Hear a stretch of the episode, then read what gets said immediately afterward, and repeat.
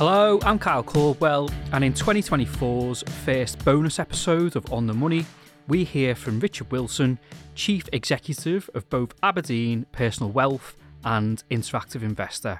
Outside his day job, Richard is a keen investor with a passion for opportunities in India. He tells Richard Hunter why this market is of particular interest and how investors can access it. But he started by explaining why he thinks investing in general is now more important than ever. Well, if you look at what's happened in the UK over the last decade or so, um, the responsibility for your long term financial future has increasingly fallen into your own hands. Um, the, the days of the, the, the defined benefit pension have, have largely gone. So now your, your long term financial health is down to you. And that really then is a question of, of how you invest. And the eighth wonder of the world, as they say, is compounding. So you really want to start investing as early as possible um, to be in the best place that you can in the longer run to have the life that you want to lead. That's right. And of course, it's not the rich man's game it once was, either in terms of the minimum amount you need to invest uh, or, or the extraordinary amount that you need to pay. Well, what's happened in the last um, 10 years, and I'm very proud that we're being part of that process, is both to reduce the the cost of access to investing from what might have been hundred pounds a, trade back in the um, in the noughties to now um, either free investing or in our case um, you get free trades, but um, a standard price being three pound ninety nine, which makes um, investing uh, available to all. In fact, we've just um, introduced a uh, a pensions product called Pensions Essential, which provides uh, all the services you need from uh, starting to um, draw down for as little as five pounds a month. So access has changed dramatically so has the um, experience available. Part of the problem or challenge for all of us is that we, we, we struggle with confidence to invest, and it can be very confusing. What technology has allowed us to do is increasingly make that experience easier, so that it's more straightforward to um, make those choices that are best for you. And progressively, the regulator and the FCA has also um, been supporting and making um, some of those choices more straightforward, whether it be clarifying the guidance and advice so that um, more people can take advantage. Um, the last thing, of course, is that the choice of investments have expanded dramatically um, in the last 20 years, where uh, any adult in the UK can choose between 50,000 different instruments around the world, which is, of course, a mixed blessing because that can be also like entering into a supermarket with no labels. Um, but that that choice has got greater. So for the UK um, retail investor and for UK PLC, many of the ingredients are there to help people along that journey. Which segues perfectly uh, into my next question. Um, you've highlighted China and India as uh, regions of interest, and, and perhaps before we get to that, we can just uh, remind ourselves just how populous these countries are. According to the latest figures we have, there's a global population of 8.1 billion. India is number one with 1.43 billion people, and China just behind in second at 1.42 billion. And just by way of comparison, the number for the US is 340 million and the UK 68 million. So perhaps we could start with your thoughts on and opportunities arising from India, Richard. Um, thank you, because you've you've you've you've spelled out why, by definition, um, those markets are interesting. They're just enormous, um, and they have been growing, although their uh, experience and um, situation is quite quite different. If you look at India first, um, on the one hand, you've got an economy there which um, has been growing at around six and a half percent GDP and is expected to sustain that um, for in in the medium term, and it's um, inflation and interest rates have been moderating now. I think this year it's, uh, I want to say this year, 2023 um, is looking like sort of 5% print um, on inflation and interest rates moderating down to that level as we look um, further into 2024. so that gives you a, a, a headline growth number, which um, for a large economy is substantially ahead of most of the other leading economies of the world. Um, India's already overtaken uh, the UK in terms of GDP, and it's uh, expected to um, overtake both Germany and Japan in terms of GDP um, in the next two or three years.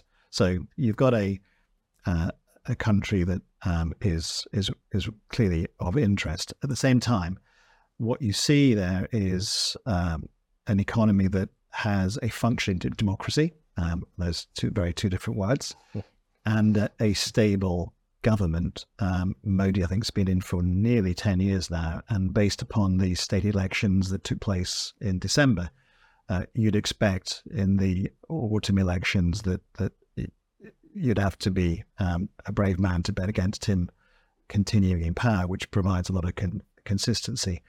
Um, as well as that, you have uh, the legal structure in India is something which is largely inherited from from uh, the English law, which provides a level of kind of legal certainty. And digitization wise, um, it has, according to most opinion, the most digitized uh, economy uh, in the world. And of the 1.4 X billion people, I think now over a billion people have the digital ID cards, which is quite quite extraordinary. So, um, relative to the rest of the world, um, you have to look at India as being somewhere which uh, has uh, a material opportunity. Um, and you look at individual sectors, uh, whichever they may be, and of course, there's been uh, all sorts of complications through COVID to get real transparency what's going on. But you look at the property market in India, um, and you look at the fact there's a roughly 80 million deficit in housing units um, with a growing economy, where the middle class is expected to grow by around 20 million a year over the next 20 years, you have clearly areas of um, substantial opportunity um, as the economy uh, and the, the, the population becomes wealthier. That's a similar story historically uh, if you look at China coming back, but clearly um, China's context is both compelling on the one hand, because you look at the, whilst the growth rates have come off materially, and I think they're sitting at GDP growth is about 4.5%, and uh, interest rates and inflation expected to drop down to something around two or one and three quarters. Um, it has 450 million uh, in its middle class. Um, it is um, by any stretch of the imagination, the the economy which will compete with the US as the largest economy. There's obviously different views about whether and when that will take place, but it is clearly um, an extraordinarily influential economy. At the same time, you have more recent uh, concerns which uh, introduce on uh, some some question marks. The most important of which is the the U.S. Chinese tensions. Um, around Taiwan and, in fact, in the other conflicts of the world, which uh, creates um, some some concern. You've got the post-COVID recovery and what's happened to the Chinese economy in the short run, which again it now appears to be dipping into deflation. Um, and you have state intervention in the uh, the large consumer tech businesses, which obviously raises concern in terms of um, competition. Um, so they're very different stories, both economies, as you say, in terms of population, are uh, somewhere around 3 billion of the, the world's 8 billion population, which is clearly um, uh, a significant chunk. Between those two, given the, the different contexts, I mean, my, my vote goes for, for India uh, today, and hopefully um, in the, the near term, uh, the US and Chinese economic vital interests will will will encourage the those um, those governments to to um, find some accommodation on the other issues that they've been struggling with. Certainly, in terms of the nuances between these two massive countries, um, both were driven some years ago by, as as you mentioned, the emergence of the middle class mm. as well as urbanisation. Um, certainly, in terms of China, there was uh, additional propulsion as the Chinese began to adopt Western medicine which obviously put the cat amongst the pigeons in the pharmaceutical sector because again, you're opening up opening up a potentially massive market. Are those themes still in place for either or both? Um, well, you've got on the one hand, those those themes are still what drives um, those conversations. On you have a transparency issue in one of those markets, China. It's actually quite hard to be clear what's actually going on and what the actual facts are, which is which is unhelpful. Um, and India, uh, by contrast, has has struggled to find its um, its feet in the manufacturing sector compared to the, the, the powerhouse that China uh, has been. Um, but between those two, I mean, the one thing that um, would tend to to um, increase confidence in one versus the other is India being a democracy versus China being a, a command economy, um, and your ability to flex and adapt and compete your way um, in in different sectors, whether it be pharmaceuticals or technology or manufacturing, um, you have to believe that um, that whilst a command economy can get things done quickly, um, it's not as adaptive as a uh, a market economy, which um, can flex to, to new targets as your assumptions are affected by reality. Because as technology changes your view of what, what the future looks like. So, for for those, and there will be many uh, of our viewers whose interest has been piqued in India, mm. in particular, the next question is how to gain exposure to India. For example, um, clearly, as you mentioned at the very start, it's rather more straightforward to get the exposure these days than it was 20 yep. years ago. So, what, what sort of things could investors be looking for for a, a nice exposure to India? Well, there are um, a number of diversified um, funds um, and, and, ETFs that um, have both um, specific uh, focus on India and China, and within their different segments of, of, of those markets. Uh, as a non-resident, um, it's it's possible but very hard to invest directly in the Indian stock market, and uh, possible and sorry impossible or improbable to invest the Chinese market t- today um, directly. So um, you really do need to invest via um, some uh, diversified product, of which there are there are most of the providers, most of the asset managers have have a range of, products which do that, and they're um, reasonably cost effective and provide you with some balanced exposure either to the economy or to particular sectors inside that economy. Well, that's that's a very interesting point because it also depends on what level of exposure you want. For example, even within our own FTSE 100, you've got mining stocks uh, which are in, in and out of favour depending on the perceived demand situation moment from China in particular.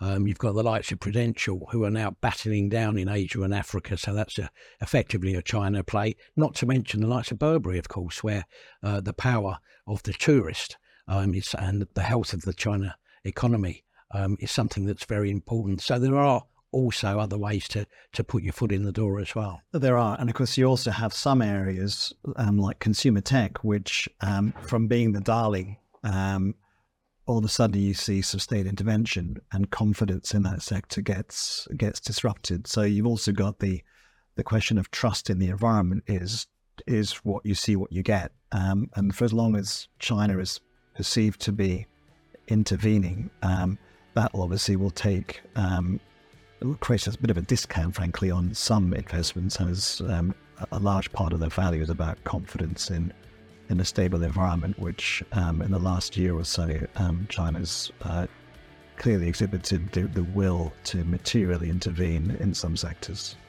Thank you for listening. If you enjoyed the episode, please leave us a rating or review and follow the show in your podcast app. And if you get a chance, tell a friend about it too.